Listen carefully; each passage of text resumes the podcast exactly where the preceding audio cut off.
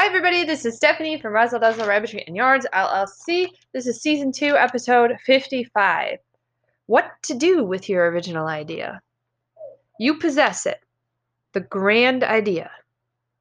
Perhaps a new idea you have never known anywhere but in your own mind.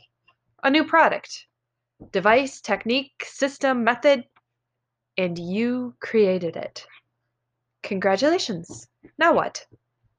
What needs to happen so your idea moves from invisible to successful in reality? How can you figure out if it will work for sure? When do you go public with it? What if you have been procrastinating moving forward?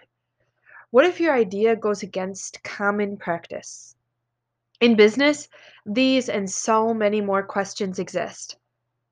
At times, they seem to multiply, one question uncontrollably leading to six more, never ending. Where can we look to find answers, genuine answers, with practical application? How about answers that calm anxiety and worry in business?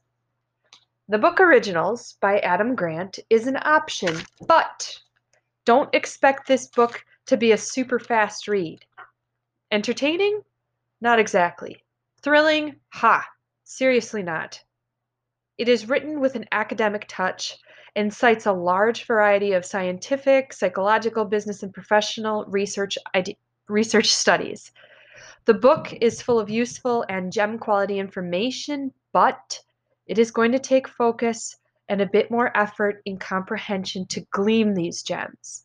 Right now, I'm not sure how this read will turn out a keeper for the studio shelf or a one time get the info and move on type of book.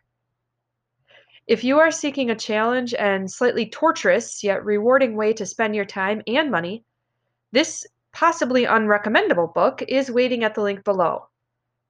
But honestly, I hope it's worth it.